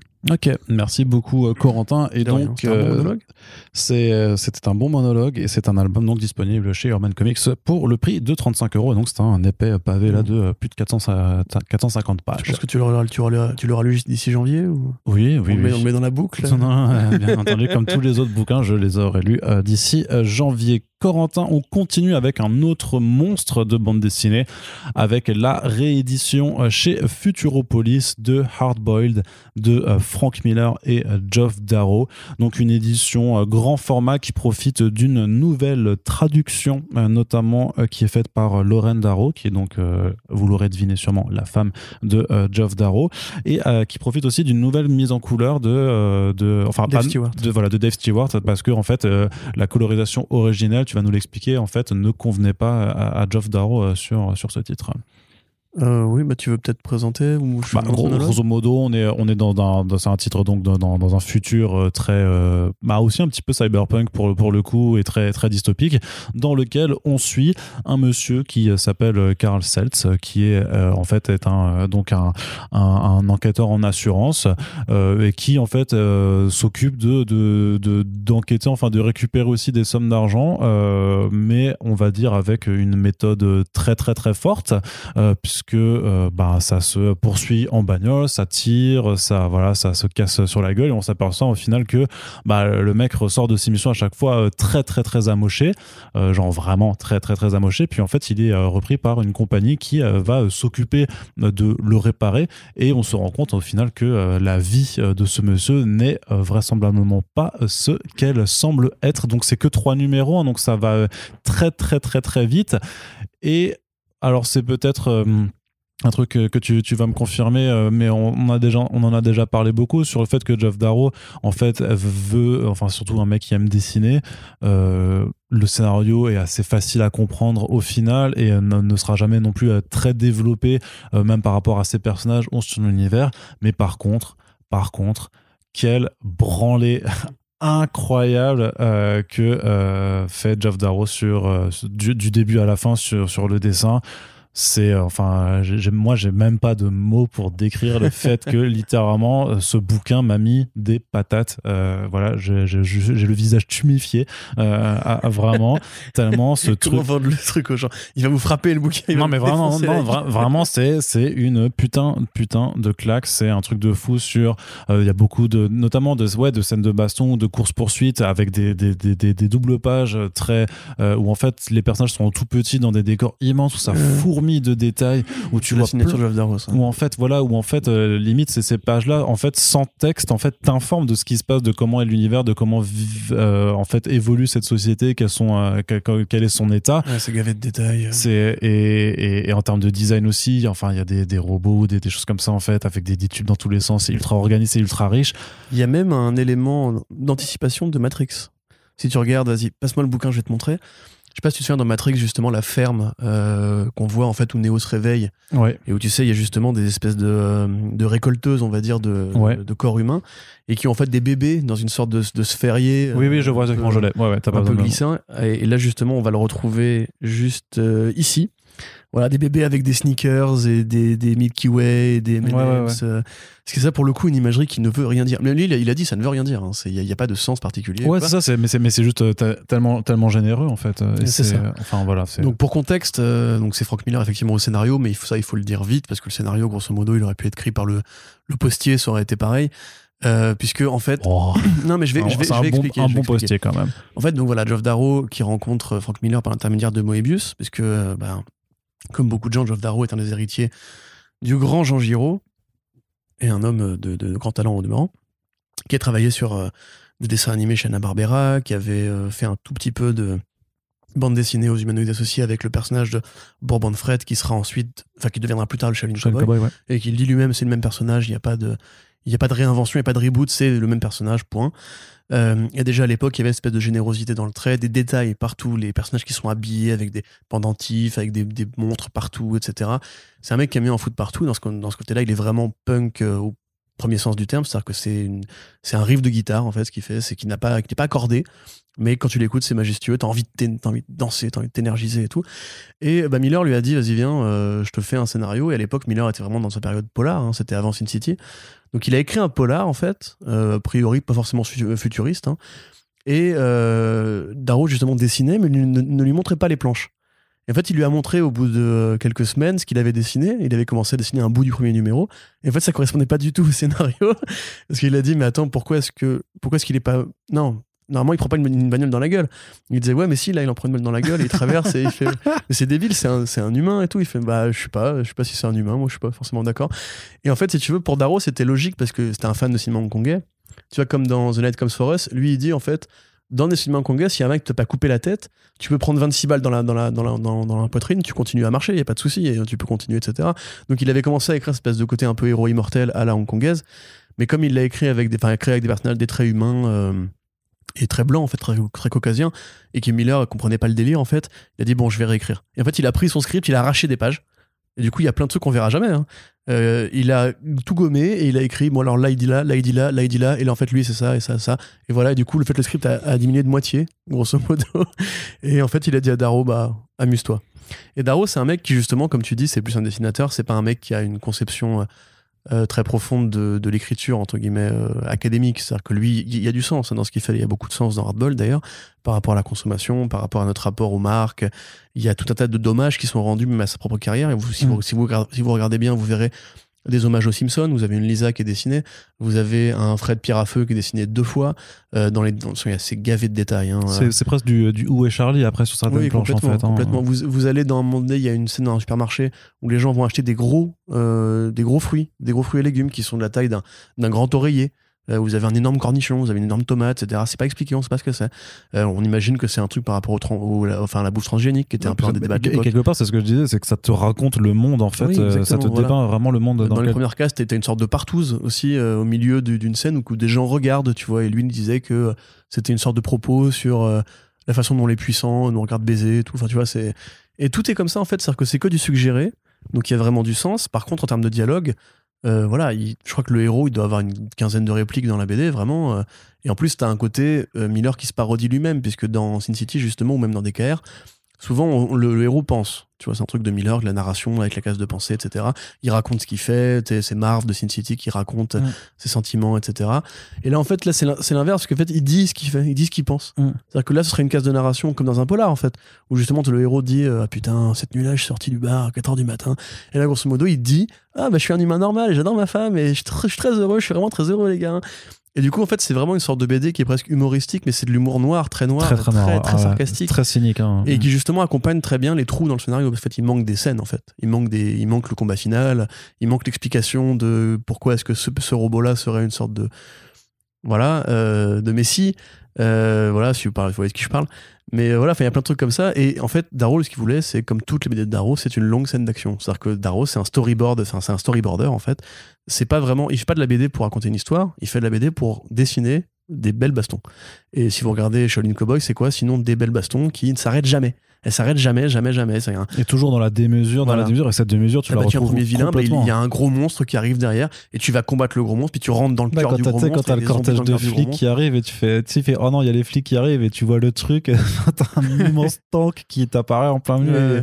et, et qui donne du coup un tout autre sens à à la scène de course poursuite voilà sur des autoroutes où il y a tellement de bagnoles partout qu'en fait de toute façon c'est ça explose de partout les détails enfin c'est mais c'est vraiment Ouais, c'est une dinguerie c'est un dinguerie. jeu par rapport à l'échelle de, de, de plan en fait. ouais c'est ça ouais C'est Mais- souvent un combat d'un petit truc contre un gros truc, tu Mm. vois, justement, qui est un- quelque chose qui amuse beaucoup. Tu sais, c'était comme dans, dans Shaolin Cowboy, dans le premier tome, quand tu, quand t'as- la, littéralement la caméra dézoome et que tu t'aperçois qu'en fait ils sont en train de se battre sur en fait le dos d'un, d'un- d'une espèce d'iguane géant machin là. euh, Et, ouais c'est ça et là, là où tu pètes un, tu vraiment tu pètes un câble quoi c'est là où le bouquin limite voilà il te met, il te met des patates comme ça tu vois bah là t'as exactement ce genre tu sais t'as une scène d'explosion au final enfin parce que là la voiture va tomber en fait et va s'écraser sur un camion citerne et du coup ça fait une explosion qui euh, Ouais. qui impacte enfin t'as souvent en plus une sorte pareil de côté très humoristique, encore une fois très humour noir, par rapport à la fragilité des corps humains, où en Ouais, fait, t'as ouais, des mecs ouais. qui se font broyer juste parce que le mec il a mis, euh, il a mis le mandal qu'il fallait pas. Quand il est dans, sur l'autoroute, lui, enfin voilà, les, les, les clignotants, les priorités, il s'en fout, tac, il bifurque, il écrase de bagnole et tout. Enfin, c'est, c'est vraiment d'une violence, mais qui est explosive. Enfin, Il y a quand même Ouais, peu de BD gratos. qui sont justement aussi généreuses et aussi tarées dans leur rapport à la force, entre guillemets, leur rapport à la, à la violence, à la brutalité. Euh, T'as aussi un- une sorte de truc un peu plus érotique avec le, un robot bleu plus séducteur, etc. Euh, mais grosso modo, en fait, c'est Blade Runner, écrite par un punk qui en a rien à foutre de la symbolique, en fait. C'est Ouais. c'est vraiment ça. C'est-à-dire que c'est le même truc de Descartes qui va cavaler après les robots euh, qui gênent le consortium, on va dire. Sauf que c'est plus sanglant, sauf que c'est moins poétique. T'as pas la musique de Vangelis, à la place t'aurais un bon gros euh, Motorhead, tu vois. Et euh, Frank Miller qui s'amuse un peu en s'apercevant, je pense, en fait, en cours de truc que mais il s'est amouraché d'un taré en fait. C'est-à-dire que Frank Miller à la fin, je pense que même lui quand il écrit les dialogues, il écrit juste en gros bon bah de toute façon même quoi que j'écrive, il va en faire son truc. Donc à la fin on s'en fiche. Euh, moi je vais juste faire en sorte qu'il y ait une sorte de conclusion à l'arc scénaristique qui permet de donner un sens plus naturel à tout ouais, ça. ouais. Et euh, voilà donc par rapport à la couleur effectivement ouais juste un petit point là-dessus de Dave Stewart. Alors quand la série est sortie, il faut savoir deux choses, c'est que déjà la série est sortie en un an. Euh, c'est trois numéros en un an. Ça a mis très longtemps à se faire. Euh, ça a gagné évidemment les Eisner Awards de meilleur euh, duo auteur-dessinateur. On pourrait se poser la question de pourquoi pas juste dessinateur d'ailleurs. Ouais. Mais quand ils ont fait la BD, en fait, à l'époque, euh, Darrow avait travaillé donc avec les humanoïdes associés et avec la nièce du RG, de RG qu'il avait fait rentrer au sein des studios euh, RG, donc qui étaient des studios de colorisation qui font pas que les BD de Moulinsart, et avec un artiste qui s'appelait Claude Legris. Donc il travaillait en France, lui. A priori, Darrow à ce moment-là était encore aux États-Unis. Et quand, il est quand euh, la nièce de Hergé est revenue avec les couleurs sous le bras, elle lui a montré et Darrow n'aimait pas en fait ce qu'il y avait de parce que c'était trop métal hurlant, c'était trop Moebius, c'était trop, bleu, trop rouge. Il y avait vraiment des, aplats de couleurs qui, selon lui, en fait, gâchaient euh, les détails qu'il mettait dans ses cases. Et effectivement, quand on voit la colo de Dave Stewart, on peut voir ce qu'il voulait dire par là, parce que quand on compare les deux, alors moi je préfère la première effectivement, parce que justement j'adore ces, ces couleurs euh, très humanoïdes associées, mais on voit effectivement que c'est pas exactement le rendu que lui voulait mettre. Sauf que bah, Darrow, c'est pas un enfoiré. euh, à l'époque, c'était de la couleur directe. Je vous expliquerai un jour dans un podcast ce qu'est la couleur directe. Mais en fait, tu peux pas juste euh, la modifier par ordinateur. Allez, si, si ça avait été Steve Olive ou un mec qui justement travaillait déjà sur ordi ou chez Malibu ou quoi, il aurait pu probablement l'éditer, mais là, il a dit bah non, ça c'est colorisé tel quel.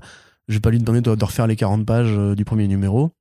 Et on voit que la couleur évolue au fur et à mesure du, tome pour se rapprocher, enfin de la première colo, pour se rapprocher de ce que Darrow voulait faire en fait, parce qu'il y a plus de rangées dans le numéro 2. Donc on sent que Darrow a pu avoir le gris au téléphone et lui dire fais-moi plutôt ça s'il te plaît, parce que là dans le premier numéro c'était n'importe quoi et tout. Mais après, il fallait quand même rester cohérent avec le premier numéro. Enfin voilà. Donc au final, la première colorisation qui a été celle qu'on a connue jusqu'ici, qui avait été rééditée chez Delcourt en 2012, euh, avec une édition d'un format assez comparable à celle de Futuropolis, euh, bah, va devenir un objet rare maintenant. Et je l'ai. Euh, et celle de Futuro, en fait, naît d'un truc tout bête, c'est que entre temps, Darrow a rencontré Dave Stewart, euh, qui avait colorisé la deuxième ou la, troisième série de Shaolin Cowboy, je crois. Et il a dit c'est exactement ça que je voulais, c'est exactement ces couleurs-là que je voulais depuis le début. Euh, donc maintenant, si j'ai l'occasion de retravailler avec lui, je le referai. Et peu de temps avant de faire la réédition de Hardboiled aux États-Unis, Dark Horse avait fait la réédition de Big Guy and Rusty, qui est l'autre projet de Geoff Darrow et Frank Miller, en changeant la colo. Darrow était très content et donc il a dit bah vas-y viens on fait pareil pour Hardboiled. Et là effectivement, il y a, alors la scène la plus connue c'est celle du Jésus de fer, on va dire, celle du Jésus métallique, euh, qui pour le coup a vraiment un rendu qui n'a rien à voir. Dans la première colorisation, c'est vraiment euh, du métal hurlant, c'est vraiment du Moebius dans le texte, c'est-à-dire que c'est le bleu Moebius. Là, en l'occurrence, si on regarde bien, c'est vraiment très industriel, on dirait une usine de bagnole. Et le truc qui change tout, Moi, je c'est kiffe, hein, franchement. il y a un panneau. Non, moi aussi, je kiffe. Si C'est juste que j'ai connu en fait la première version. Toi, tu découvres justement Hardboiled d'aujourd'hui. Moi, je l'ai connu quand j'avais 15 ans, grosso modo. Et à l'époque, euh, enfin, c'était pour moi déjà une BD culte, en fait. Mais effectivement, quand on voit, par exemple, là, j'ai la scène avec euh, l'espèce de parodie de Tintin. Tu sais, le, le milliardaire euh, beaucoup plus qu'obèse, en fait. Là, c'est on est au-dessus de l'obésité. hein. C'est vraiment un truc Ouais. assez énervé avec le de sirène là. Le, niveau justement de détail que met euh, Dave Stewart sur la cou- les, les couleurs des machines, tu vois, là on voit bien tout, le logo de la machine qui est doré, euh, les canettes de Coca, les canettes de 7-Up qui sont justement euh, voilà, fait- faites par rapport au vrai colo de ces trucs-là, ne sont pas dans la colo originale de Le Gris. Donc ça change effectivement beaucoup de choses. On se rend compte aussi que cette colo-là permet de mettre plus en avant les détails dans, dans l'arrière-plan. Ouais. Euh, là, où le, là où le gris faisait plus des aplats, justement, euh, de bleu, bah, encore une fois, vraiment à, à la métal hurlant. Hein. Euh, là, voilà, effectivement, cette, couleur-là, cette scène-là, tu vois, elle est juste au rouge dans la colo de le gris. Tu vois, il n'y a pas tous les détails qu'on voit ici avec euh, l'espèce de Volkswagen, euh, de logo Volkswagen sur un appareil de, de, de médecine, etc. Donc, effectivement, si vous voulez la version de l'artiste, euh, bah, c'est vraiment cette version-là qu'il faut prendre. De Mhm. toute façon, voilà, c'est pareil, la poche d'urine qui n'est pas du tout faite comme ça dans, euh, dans la colo de Le Gris. Euh, et cette scène-là, précisément, avec cette espèce de quadrillage rouge et jaune qui fait très justement usine de bagnole, qui, euh, voilà, là, t'as un- juste une nuance de bleu, une nuance de rouge, et on voit à peine les, les scientifiques autour. en fait. Ouais, d'accord. Donc, euh, pour moi, c'est deux trucs qui sont complémentaires. Je vais probablement faire, prendre la Futuropolis aussi, parce que euh, bah, j'ai envie de- de- d'avoir les deux et de donner de l'argent à Geoff Darrow. Mm. Mais euh, pour moi, juste pour conclure, enfin, pour résumer, on va dire, c'est vraiment un chef-d'œuvre, en fait. À tous les niveaux, parce que je trouve que c'est vraiment en fait le meilleur résumé que je pourrais faire d'une BD punk, une BD qui raconte un truc, qui a un vrai fond, un vrai scénario, des bonnes influences, qui est un héritier de Moebius dans, son, dans ce qu'elle raconte. hein. C'est, c'est vraiment justement ce qu'avait commencé à faire Moebius dès qu'il a commencé à travailler avec Jodorowsky sur la science-fiction un petit peu plus, euh, un petit peu plus grinçante, on va dire, parce que Moebius a fait beaucoup de trucs très grinçants chez Metal Hurlant. C'est euh, très ouvertement la seule suite à Blade Runner que j'accepte entre guillemets dans la BD américaine. Je dis bien américaine parce qu'aux États-Unis, enfin pardon, au Japon, il y a beaucoup d'autres trucs qui ont été faits là-dessus.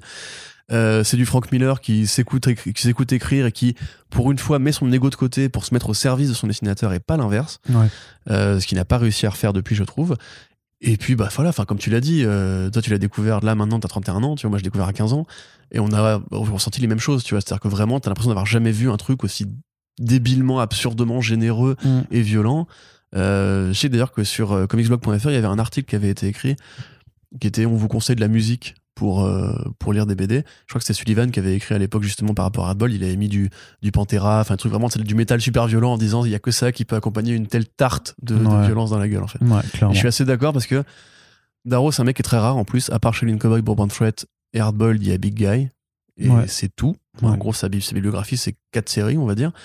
Donc euh, il est important de soutenir quand ces séries-là sortent en France parce que c'est un auteur qui est très précieux et très très rare. Ouais, donc euh, voilà, donc c'est chez Futuropolis cette nouvelle édition, donc ça coûte 24 euros et voilà, bah ce sera 24 euros. Vous avez dépensé beaucoup d'argent. Très très bien investi. Non, mais on vous a prévenu, on vous a prévenu. Hein. je veux dire, c'est vraiment là tout, il y a tout qui, qui, qui, est vraiment à prendre. Donc euh, donc après faites vos choix en fonction de, de, de, vos affinités et tout ça, mais voilà, vous, vous serez, je suis prêt à mettre ma main à couper euh, jamais déçu par voilà tous les albums que l'on chronique dans cette émission. Et on termine avec aussi une autre petite friandise vraiment euh, très très sympathique euh, du côté de Delcourt, c'est Safran Chou, donc le spin-off de la série initiale Tony Chou, donc où c'est Chou détective cannibale, je crois en, VF qu'elle s'appelait.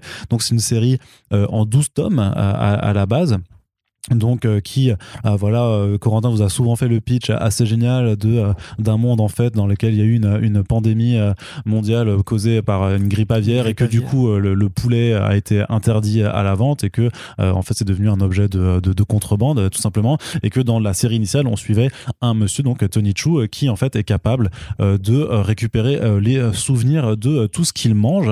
Et donc ben étant policier en fait et ben souvent pour résoudre des enquêtes il va se retrouver à manger ben des morceaux de cadavre euh, tout simplement. et donc, entre autres, hein, il y a plein d'autres trucs. Voilà, mais voilà, mais la merde humaine aussi. Voilà, non, voilà. dégueulasse, hein, vraiment. Euh. Voilà, mais euh, mais du coup, voilà une série complètement déjantée de John Lyman et Rob Guillory qui s'offre voilà maintenant un spin-off donc Safran Chu qui est la sœur de, de Tony, dont on ne connaissait pas forcément l'existence. Donc, c'est expliqué pourquoi dans ce tome-là, justement, qui se passe avant les événements de la série principale et qui, on va dire, euh, euh, voilà, amène à une suite qui pourra se, passer après.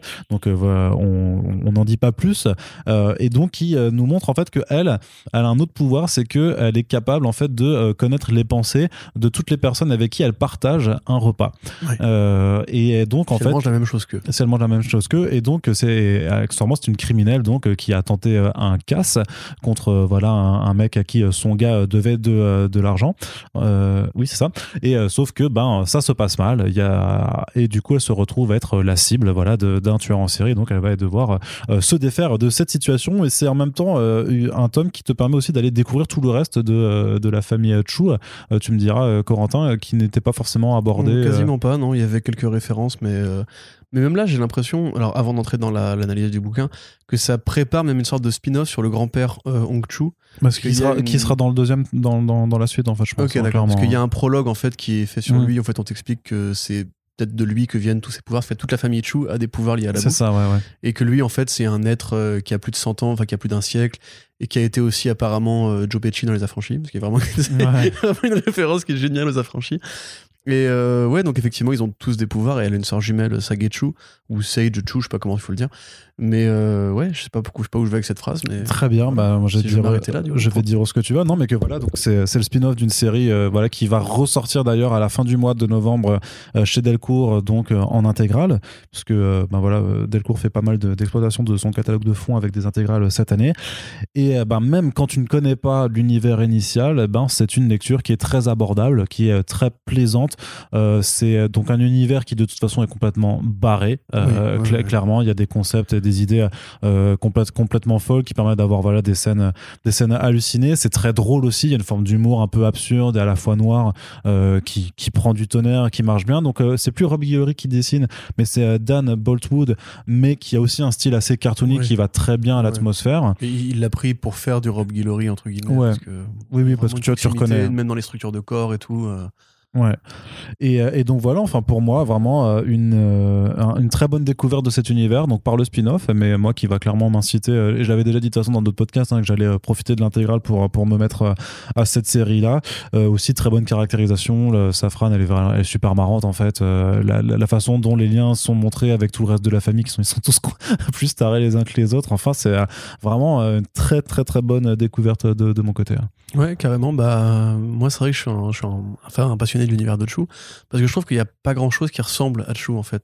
Ah ouais, bah non, j'imagine, ouais. C'est-à-dire que la, BD elle-même, justement, elle a ce côté. Alors, ça c'est rigolo déjà, c'est que la BD c'est une série de policières en fait, et là on a le côté mafieux. Et c'est vraiment le Ouais. côté mafieux qui est pris au sérieux comme une série de mafieux. Safran n'est pas une gentille, euh, c'est nana qui est capable de tuer, c'est nana qui est vraiment euh, bien dans son, dans son côté un peu truand.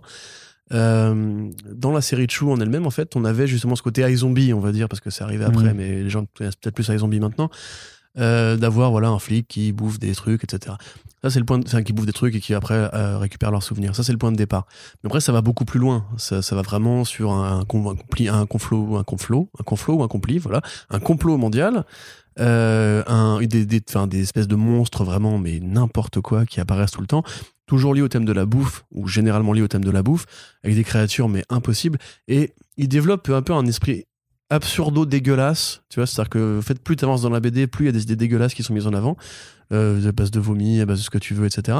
Mais c'est toujours fait comme un, comme un dessin animé, c'est-à-dire que si tu regardes bien, c'est violent, il y a des morts, il y a du cannibalisme, mais c'est dessiné comme un dessin animé, en fait, c'est de l'animation. Ouais, c'est du cartoon, quoi. Et ce que fait Boltwood, c'est pareil. Enfin, les dessins bougent quoi, quasiment. T'as vraiment en fait d'une case à l'autre, les personnages sont super expressifs, toujours une sorte de trait en mouvement. Ça, tu avec la, la bouche de Safran, par exemple, qui est toujours en- comme ça, tu vois, des, pos- des postures justement qui évoquent une sorte de, de déplacement dans, dans l'espace. Euh, précisons-le quand même aussi, elle est dessinée euh, avec des voilà, une, très, très bien dessinée. hein. J'aime beaucoup euh, comment elle est dessinée Safran Chou dans cette BD.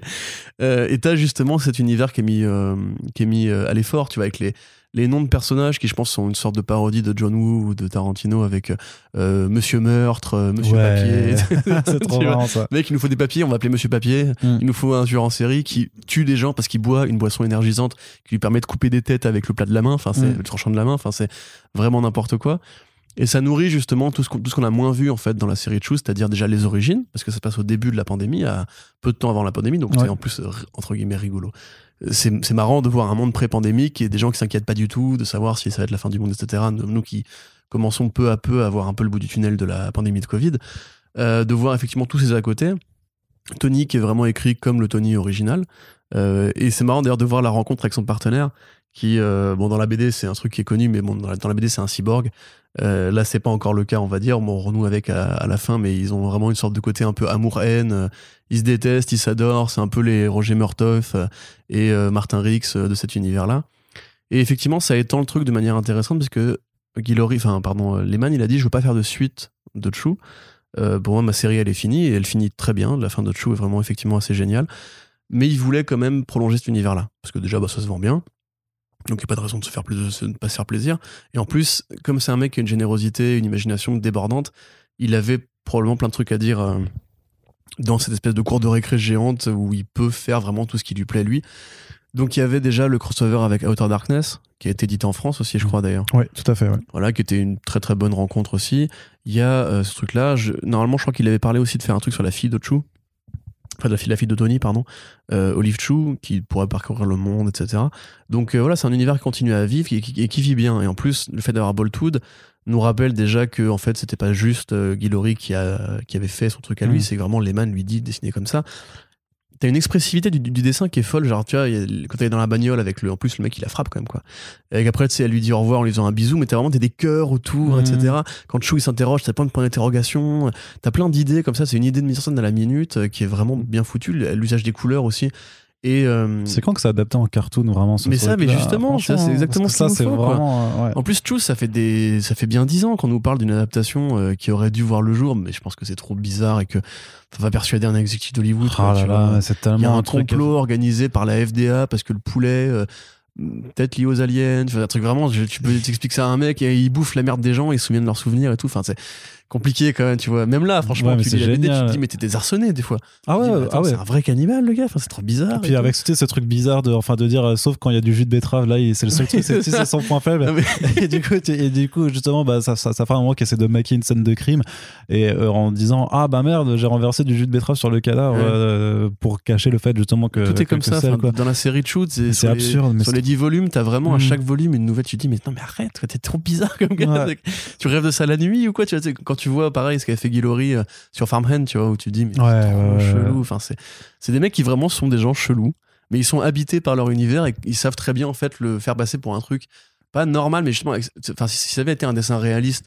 ah dirais, non ça passe pas ce serait horrible non non ça serait horrible Par contre, comme c'est un dessin super cartoon et où, en fait, avec cette espèce de posture euh, très élancée, tu peux dire, et très colorée, tu peux te dire ouais en fait ça me va en fait. C'est un, un, cartoon écrit par des grands garçons mm. euh, dessiné par des grands garçons aussi. D'ailleurs ça enfin voilà il y a, y a, un, un innuendo un peu érotique aussi. Enfin pas forcément érotique mais bon tu vois elles sont dessinées quand même avec des formes généreuses il y a un côté un peu sexy etc donc en fait c'est des mecs qui je pense adoreraient faire de l'animation adoreraient faire du dessin animé. Mais en BD peut-être que c'est plus facile d'accès ou quoi même si effectivement voilà moi j'attends vraiment pour le coup parce que je pense que ça pourrait faire découvrir la BD à plein de gens euh, un bon dessin animé de chou dans avec tout l'univers limite et à mon avis, mm. ça finira par arriver. Il y a forcément un mec qui, à force d'éplucher les catalogues, va se dire tiens, ça a l'air marrant. Et de toute façon, tu, tu ne peux que tomber amoureux de cet univers-là. Enfin, pour moi, c'est ça passe ou ça casse. Soit vraiment, ça, cette révulse, tu te dis, c'est débile. Soit vraiment tu dis putain c'est incroyable, c'est génial. génial. Enfin, enfin ah, bon après voilà, tout, les, les, les, goûts de chacun sont dans la nature, mais en vrai j'ai vraiment du mal à concevoir qu'on puisse pas juste trouver ça génial. Après peut-être qu'on est tous les dossiers un peu bizarres et qu'on aime les trucs euh, chelous comme ça. Oui, je, mais je te dis, tu, sais, moi, moi, tu vois c'est pareil, c'est comme enfin c'est comme pour avant. Moi je découvre du coup sur le tard euh, cet univers cette série alors que tu m'en parles depuis longtemps et que je sais juste dans le concept que ça va me plaire.